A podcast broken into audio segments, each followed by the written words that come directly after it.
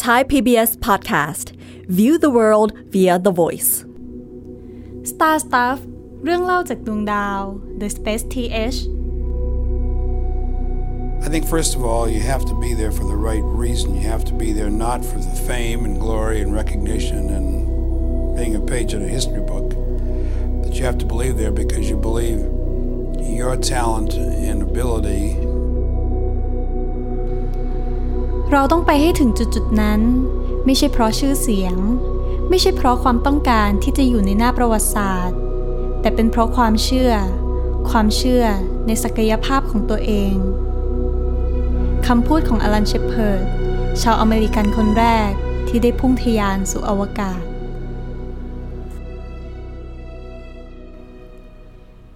สวัสดีค่ะ น้ำหวานพิรมนกำเนิดมณีค่ะ ในตอนที่เรายังเด็กเนี่ย เวลาที่มีคนถามเราว่า โตขึ้นอยากเป็นอะไร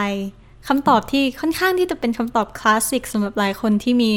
ความสนใจทางด้านดาราศาสตร์ หรือว่าความสนใจเกี่ยวกับอวกาศเนี่ยก็คงจะหนีไม่พ้นนักบินอวกาศเนาะวันนี้เราก็เลยจะมาเล่าถึง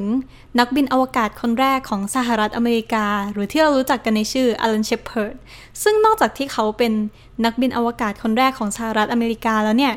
เขาก็ยังได้สร้างอีกหนึ่งประวัติศาสตร์ที่สำคัญของโลกเหมือนกันก็คือ เขาเป็นคนแรกที่นำกีฬาขึ้นไปเล่นบนดวงจันทร์ ซึ่งนั่นก็คือการไปตีกอล์ฟบนดวงจันทร์นั่นเอง วันนี้เราก็เลยจะมาเล่าถึงประวัติของคุณอลันเชพเพิร์ดว่าบนเส้นทางสู่ความฝันของเขาเนี่ยเขาต้องพยายามมากแค่ไหน พิสูจน์ตัวเองมากแค่ไหน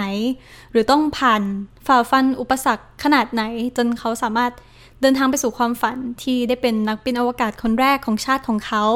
แถมยังได้นำหนึ่งในกีฬาที่เขารักอย่างกอล์ฟขึ้นไปตีบนดวงจันทร์ด้วย ซึ่งการจะพูดถึงจุดเริ่มต้นของการได้เป็นนักบินอวกาศคนแรกของสหรัฐอเมริกาของอลันเชพเพิร์ดเนี่ย เราก็ต้องย้อนไปในช่วงยุคสงครามเย็นเนาะซึ่งเป็นสงครามที่ ชาติมหาอำนาจอย่างสหรัฐอเมริกาและโซเวียต เกิดการแข่งขันทางด้านอวกาศขึ้นมา ซึ่งเมื่อปลายปี 1957 เนี่ย ตอนนั้นโซเวียตก็ได้ส่งสปุตนิกหนึ่งซึ่งเป็นดาวเทียมดวงแรกของโลกขึ้นสู่อวกาศได้สำเร็จ ตอนนั้นก็เลยทำให้สหรัฐอเมริกาเนี่ยเกิดความกลัวมากว่าตัวเองกำลังจะสูญเสียอำนาจ หรือว่ากำลังพ่ายแพ้ให้กับโซเวียตหรือเปล่า ตอนนั้นประธานาธิบดีดไวต์ ดีไอเซนฮาวร์เนี่ยคิดว่าเอ้ยเราต้อง สู้แล้วเราต้องทำอะไร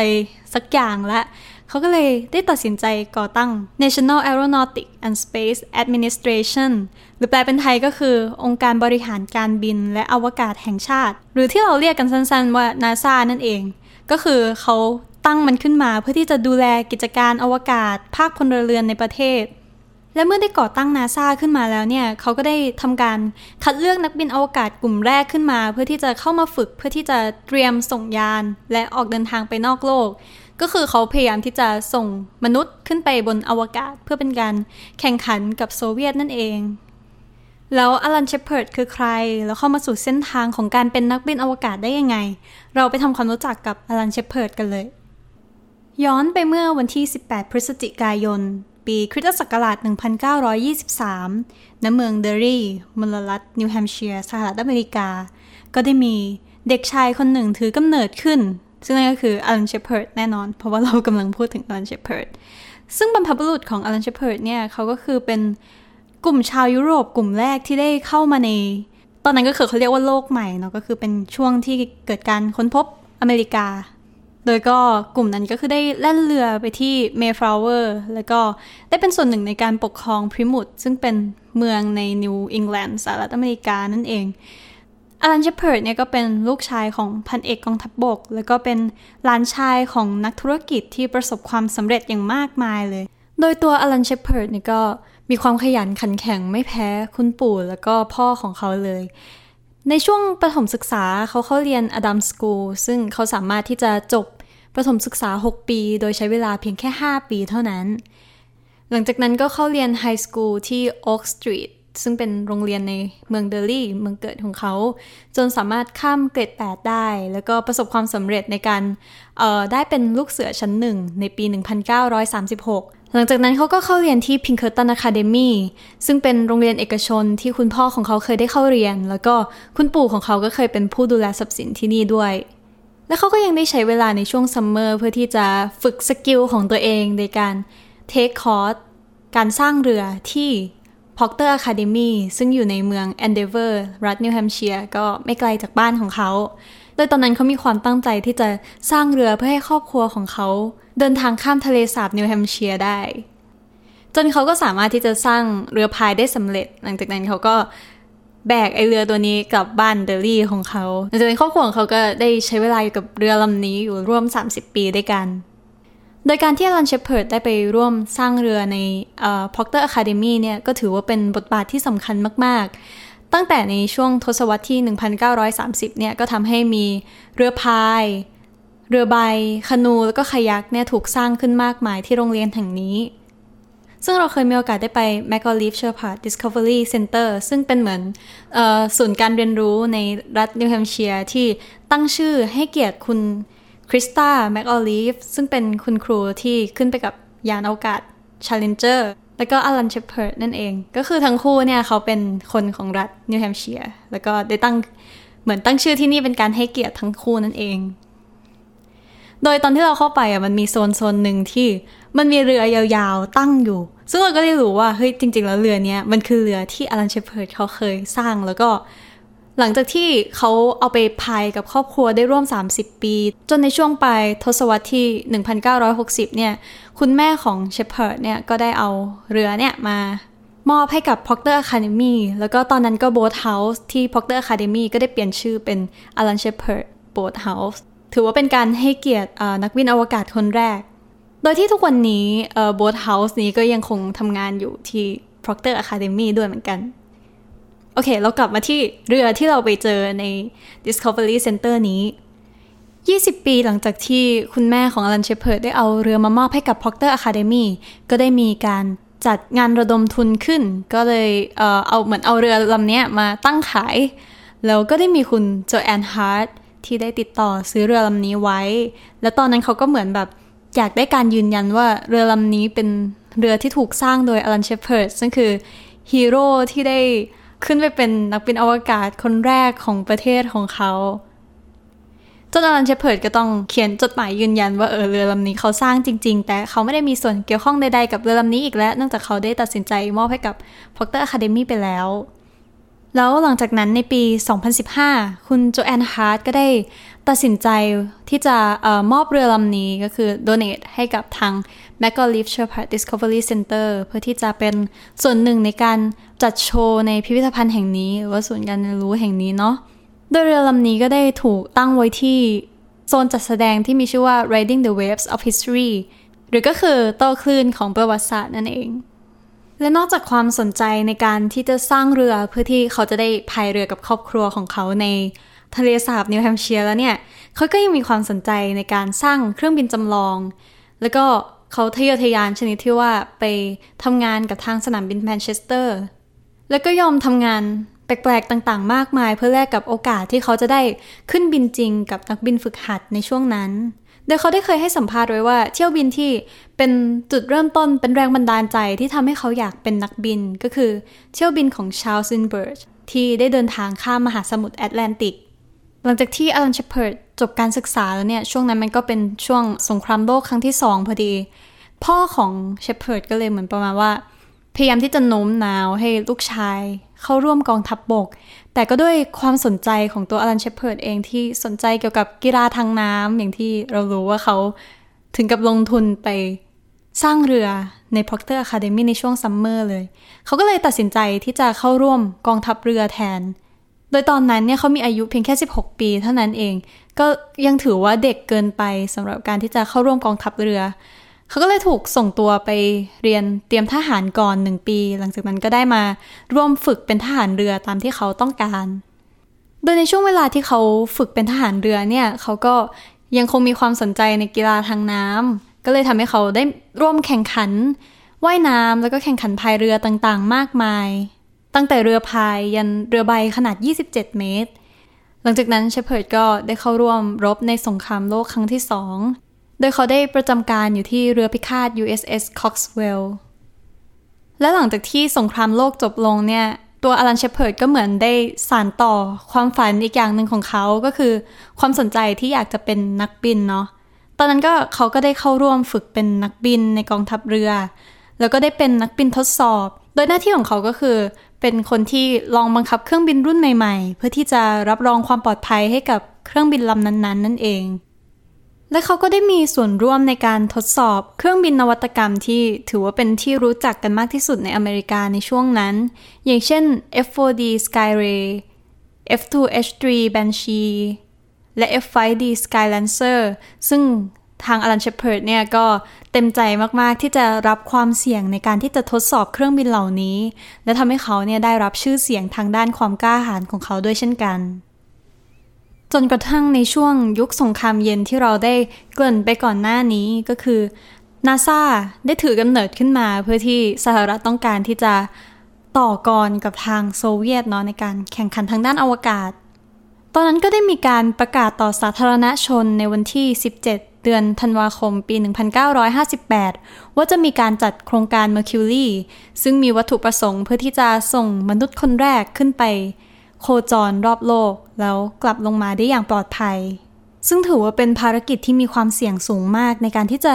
ส่งมนุษย์ขึ้นไปโคจรรอบโลกได้ เพราะฉะนั้นเนี่ยการคัดเลือกก็เลยต้องเข้มงวดมากๆ โดยมีเงื่อนไขว่าจะต้องเป็นบุคคลที่มีร่างกายแข็งแรงมาก อายุไม่เกิน 40 ปี และก็ได้มีประสบการณ์เป็นนักบินทดสอบที่มีชั่วโมงบินไม่ต่ำกว่า 1,500 ชั่วโมง จบการศึกษาระดับปริญญาตรีหรือเทียบเท่า และที่สำคัญก็คือจะต้องมีส่วนสูงไม่เกิน 5 ฟุต 11 นิ้ว หรือประมาณ 180เซนติเมตรทั้งนี้ก็เนื่องมาจากขนาดของยาน Mercury เนาะที่เขาจะนั่งขึ้นไป ซึ่งก็พบว่าตอนนั้นมีคนที่ผ่านเงื่อนไขต่างๆ เหล่านี้ร่วม 110 คนด้วยกัน และหนึ่งในนั้นก็คืออลันเชพเพิร์ดนั่นเอง โดยใน 110 คนนี้ก็ต้องผ่านการคัดเลือกอีกหลายรอบเพื่อที่จะตรวจสอบว่าผ่านเกณฑ์ต่างๆ ที่ได้ระบุไว้จริง ๆ แล้วก็พบว่าบางคนก็อาจจะมีส่วนสูงที่มากเกินไป มีประสบการณ์ที่ไม่เพียงพอ จนสุดท้ายก็ได้เหลือผู้เข้ารอบทั้งหมด 7 คนด้วยกันอลันเชพเพิร์ดก็ได้รู้ว่าเขาได้รับคัดเลือกเป็น 7 คนสุดท้ายในวันที่ 1 เมษายน ปี 1959 ซึ่ง สองวันต่อมาเนี่ยเขาก็ได้เดินทางไปร่วมงานแต่งงานของลูกพี่ลูกน้องของเขา ก็เลยถือว่าเป็นโอกาสอันดีที่ทำให้เขาได้บอกข่าวนี้กับพ่อแม่แล้วก็น้องสาวของเขา โดย 7 คนที่ผ่านการคัดเลือกในตอนนั้นก็มีสกอตต์คาร์เพนเตอร์กอร์ดอนคูเปอร์ จอห์นเกล็นน์ ซึ่งถือว่าเป็นคู่แข่งที่น่ากลัวมากๆของอลันเชเพิร์ดแล้วก็กัสกริสซัมวอลลี่เชอร์ราดีคสเลย์ตันแล้วก็ตัวอลันเชเพิร์ด และในวันที่ 18 พฤษภาคม ทั้ง 7 คนก็มารวมกันที่แหลมคานาเวอรัลรัฐฟลอริดา เพื่อที่จะดูการปล่อยจรวดครั้งแรกของ SM-65D Atlas ซึ่งเป็นจรวดที่จะคล้ายกับจรวดที่จะนำพวกเขาขึ้นสู่วงโคจร แต่สิ่งที่พวกเขาได้เห็นเพียงไม่กี่นาทีหลังจากการปล่อยตัวของจรวดนั้นก็คือ การที่มันระเบิดออก จนทำให้ทุกคนก็คือ ตกใจกันมากๆเลย และถึงแม้ว่าตอนนั้นอลันเชพเพิร์ดจะมีพฤติกรรมที่อาจจะดูไม่เหมาะสมอย่างการสูบบุหรี่หรือว่ามีลุคเพย์บอยต่างๆ แต่เขาก็พยายามที่จะปรับปรุงตัวเองแล้วก็เหมือนพยายามที่จะเอาแรงบันดาลใจจากจอห์นเกรนซึ่งเป็นคู่แข่งที่น่ากลัวมากๆของเขาก็คือ การที่จอห์นเกรนเนี่ยแบบวิ่งทุกเช้าอะไรอย่างนี้ก็ทำให้อลันเชฟเพิร์ดพยายามที่จะ พัฒนาตัวเองเพื่อที่จะให้เหมาะสมกับตำแหน่งนักบินอวกาศคนแรกของสหรัฐอเมริกาที่ได้ขึ้นสู่อวกาศ และสุดท้ายอลันเชเพิร์ดก็ได้รับคัดเลือกที่จะทำหน้าที่เป็นคนแรกของชาติสหรัฐอเมริกาที่จะทะยานขึ้นสู่อวกาศในที่สุด ด้วยความสามารถต่างๆ ของเขาที่เขาได้สะสมมา และในตอนนั้นเนี่ยจริง ๆ แล้วสหรัฐเนี่ยมีโอกาสที่จะเป็นชาติแรกที่จะได้ส่งมนุษย์ขึ้นไปในอวกาศสูงมาก แต่เนื่องจากการที่ผู้บริหารเนี่ยมีความกังวลว่าตัวยานะมีปัญหาต่างๆ อย่างที่เราได้รู้ไปก่อนหน้านี้ว่า ก็ได้มีการระเบิดขึ้นทำให้ต้องมีการซ่อมแซมบำรุงอยู่บ่อยครั้ง แล้วก็ภารกิจก็ถูกเลื่อนไป จนทำให้สุดท้ายเนี่ยภารกิจของเขาถูกโซเวียตปาดหน้าไปเพียงแค่ 23 วันเท่านั้นเอง และแล้วในวันที่ 5 พฤษภาคมคริสตศักราช 1961 ก็นับว่าเป็นเรื่องงามยามดีที่จะได้ปล่อยตัวยาน Mercury ขึ้นสู่อวกาศ โดยตอนนั้นเนี่ย ก่อนปล่อยยานก็ยังคงมีปัญหาที่ทำให้อลันเชเพิร์ดเนี่ย ต้องทนนั่งอยู่ในยานถึง 4 ชั่วโมงกว่าที่ยานจะได้ปล่อย ซึ่งมันก็นานเพียงพอที่จะทำให้เขาไม่สามารถที่จะอั้นปัสสาวะของเขาเอาไว้ได้ นั่นก็คือเขาต้องปลดปล่อยมันในชุดอวกาศตรงนั้นเลย ก็หมายความว่าตลอดภารกิจก็คือ ปัสสาวะของเขาก็ได้ไหลเวียนอยู่ในชุดของเขา แล้วก็แผ่นหลังของเขาก็คือ เปื้อเปื้อนไปด้วยของเหลวเหล่านั้น แต่ในภายหลังนาซาก็ได้มีการพัฒนาระบบการขับถ่ายของเสียออกจากนักบินอวกาศเนาะและในที่สุดจรวด Mercury Redstone 3 ก็ได้พุ่งทะยานขึ้นสู่อวกาศ โดยอลันเชพเพิร์ดได้ขึ้นไปสูงถึง 116 ไมล์ แล้วหลังจากนั้นก็กลับลงมา ยังไม่ได้เป็นการโคจรรอบโลกแต่อย่างใด โดยอลันเชพเพิร์ดก็ได้ท่องอวกาศเป็นเวลาประมาณ 15 นาทีครึ่ง ซึ่งมันอาจจะฟังดูเป็นเวลาที่ค่อนข้างที่จะสั้น แต่มันก็นับว่าเป็นจุดเริ่มต้นของโครงการสำรวจอวกาศต่างๆ ของสหรัฐ ที่ได้ถูกพัฒนามามากมายหลังจากจุดเริ่มต้นเพียงแค่ 15 นาทีจุดนี้ โดยหลังจากการเป็นคนแรกของสหรัฐที่ได้พุ่งทะยานสู่อวกาศแล้วเนี่ย เส้นทางในสายอวกาศของเชพเพิร์ดก็ยังคงดำเนินต่อไป โดยเขาได้ถูกมอบหมายให้เป็นนักบินอวกาศตัวหลักในโครงการเจมินายและอพอลโล ซึ่งจริงๆ แล้วอลันเชพเพิร์ดมีโอกาสที่จะได้เป็นมนุษย์คนแรกที่ได้ลงไปเหยียบบนดวงจันทร์ แต่แล้วเส้นทางที่ดูเหมือนจะราบรื่นของเขา ก็ได้มีขวากน้ำซึ่งนั่นก็คือปัญหาสุขภาพของเขาเอง โดยอลันเชพเพิร์ดเนี่ยก็ได้มีอาการวิงเวียนศีรษะรุนแรง ได้ยินเสียงแก๊กๆในหูข้างซ้ายอยู่ตลอดเวลา โดยตอนแรกเขาก็พยายามที่จะเก็บเรื่องนี้ไว้เป็นความลับ แต่สุดท้ายอาการเขาก็ไม่ได้ดีขึ้น ทางแพทย์ของนาซาก็ได้วินิจฉัยว่าเขาเป็นโรคเมนีแยหรือโรคน้ำในหูชั้นในผิดปกติ เพราะฉะนั้นเนี่ยการที่จะขึ้นบินเนี่ยถือว่าเป็นเรื่องที่อันตรายมากทำให้เขาต้องสลับมาทำงานในออฟฟิศแทน และในช่วงเวลาที่เขาพักรักษาตัวเนี่ยเขาก็ได้หันไปทำธุรกิจ แล้วก็ได้ค้นพบงานอดิเรกใหม่ หรือว่ากีฬาชนิดใหม่ที่เขาเกิดความชื่นชอบขึ้นมา ซึ่งนั่นก็คือกีฬากอล์ฟนั่นเองทำให้โครงการอพอลโลเนี่ยก็ต้องดำเนินหน้าต่อไปโดยที่อลันเชเพิร์ดไม่ได้เป็นนักบินในโครงการนั้นในช่วงแรก แต่มันก็อาจจะนับว่าเป็นโชคดีของตัวอลันเชเพิร์ดที่ทำให้เขาอาจจะเรียกได้ว่ารอดจาก เหตุการณ์หลาย ๆ อย่างที่เกิดขึ้นกับอพอลโล อย่างเหตุการณ์ไฟไหม้ของอพอลโล 1 และการระเบิดออกของถังออกซิเจนของอพอลโล 13ทำให้ไม่สามารถที่จะลงจอดบนดวงจันทร์ได้ แต่ก็เป็นเรื่องที่น่าเสียดายด้วยอีกอย่างหนึ่งเหมือนกันก็คือ ผู้ที่ได้ไปเหยียบดวงจันทร์คนแรกก็กลายเป็นนีลอาร์มสตรองในอพอลโล 11 นั่นเอง และในที่สุดในปี 1968 อลันเชพเพิร์ดก็ได้รับการรักษาจนอาการเนี่ยบรรเทาลงจนเขาสามารถที่จะกลับไปขึ้นบินได้อีกครั้ง นั่นก็คืออลันเชพเพิร์ดจะมีโอกาสที่จะได้ไปดวงจันทร์ในภารกิจอพอลโล 14 โดยระหว่างที่เขากำลังซ้อมภารกิจอยู่เนี่ยบ๊อบโฮปซึ่งเป็นนักแสดงตลกชาวอเมริกันก็ได้มาเยี่ยมเยือนการฝึกของเขา แล้วโฮปก็ได้นำกอล์ฟขึ้นมาตีระหว่างการซ้อม ในเครื่องจำลองสภาวะไรน้ำหนักของดวงจันทร์ มันก็ได้ทำให้อลันเชพเพิร์ดนึกถึงตัวเองตอนที่กำลังตีกอล์ฟในช่วงที่เขารักษาหูของเขาเนาะแล้วเขาก็ได้เกิดไอเดียว่า การที่จะแสดงให้เห็นถึงความต่างของแรงโน้มถ่วง ระหว่างโลกกับดวงจันทร์เนี่ยก็คงจะถูกแสดงได้อย่างชัดเจนโดยการตีลูกกอล์ฟบนดวงจันทร์เขาก็เลยได้นำเสนอไอเดียนี้ให้กับผู้บริหารนาซาในตอนนั้น แต่ก็ได้ถูกปฏิเสธ เนื่องจากตอนนั้นเนี่ยประชาชนเนี่ย ถือว่าโจมตีนาซาอย่างหนักหน่วงเกี่ยวกับอพอลโลเนาะเนื่องจากภารกิจอพอลโล 13 ก็ได้เกิดการระเบิดของถังออกซิเจน อีกทั้งจริง ๆ แล้วเนี่ยอพอลโล 11 เนี่ยก็ได้สามารถที่จะลงจอดบนดวงจันทร์ได้แล้ว ก็เลยทำให้เกิดคำถามมากมายเกี่ยวกับความคุ้มค่าของการที่จะส่งมนุษย์ไปยังดวงจันทร์อีก แต่ความมุ่งมั่นของเชฟเพิร์ดก็ไม่สามารถที่จะมีอะไรมาล้มล้างเขาได้อีก ตอนนั้นเขาก็เลยได้เสนอว่าเขาจะ ออกงบในการที่จะนำไม้กอล์ฟขึ้นไปตีเอง โดยที่จะไม่ยุ่งเกี่ยวกับเงินของนาซาเลยแม้แต่สตางค์เดียว จริงๆก็คือเหรียญนั่นแหละ และเขาจะนำกอล์ฟออกมาหวดในกรณีที่การสำรวจดวงจันทร์ ประสบความสำเร็จเท่านั้น ทางนาซาก็เลยต้องใจอ่อนให้กับความพยายามของเขา และเมื่อเขาได้รับการตอบรับจากทางนาซาเรียบร้อยแล้ว เขาก็ได้วางแผนส่งไม้กอล์ฟเหล็กหมายเลข 6 ของวิลสันให้กับทางทีมนาซาเพื่อที่จะทำการดัดแปลงเชื่อมต่อตัวไม้กอล์ฟเข้ากับอุปกรณ์เก็บตัวอย่างหินจากดวงจันทร์ โดยที่หลังจากภารกิจสำรวจดวงจันทร์เสร็จเรียบร้อยแล้วเนี่ย เขาก็จะนำหัวไม้กอล์ฟมาต่อเข้ากับไม้นั้น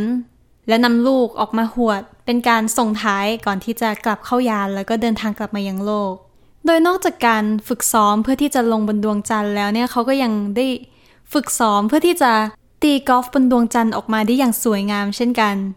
เนื่องจากเขาเนี่ยต้องพยายามที่จะทำตัวให้ชินกับชุดอวกาศที่มันค่อนข้างที่จะใหญ่ และถุงมือที่ค่อนข้างที่จะแข็งจนทำให้มันเป็นอุปสรรคในการที่จะจับไม้กอล์ฟอีกทั้งการที่จะสวิงแล้วก็ฟาดลูกกอล์ฟได้เนี่ยมันก็เป็นเรื่องที่ค่อนข้างที่จะยากบนสภาวะที่มีแรงโน้มถ่วงเพียงแค่หนึ่งในหกของโลกเท่านั้น เพราะฉะนั้นมันก็เป็นอีกสิ่งหนึ่งที่อลันเชพเพิร์ดก็ต้องทุ่มเทในการที่จะทำออกมาให้มัน ดูสวยงามให้ได้ และหลังจากความพยายามอันมากมายของเขาเนี่ย ภารกิจอพอลโล 14 ก็ดำเนินไปได้อย่างสวยงาม แล้วก็ประสบความสำเร็จในทุกๆด้านทั้งในเรื่องของการสำรวจ และในเรื่องของความหวังของอลันเชพเพิร์ดที่เขาก็ได้เป็นคนแรกที่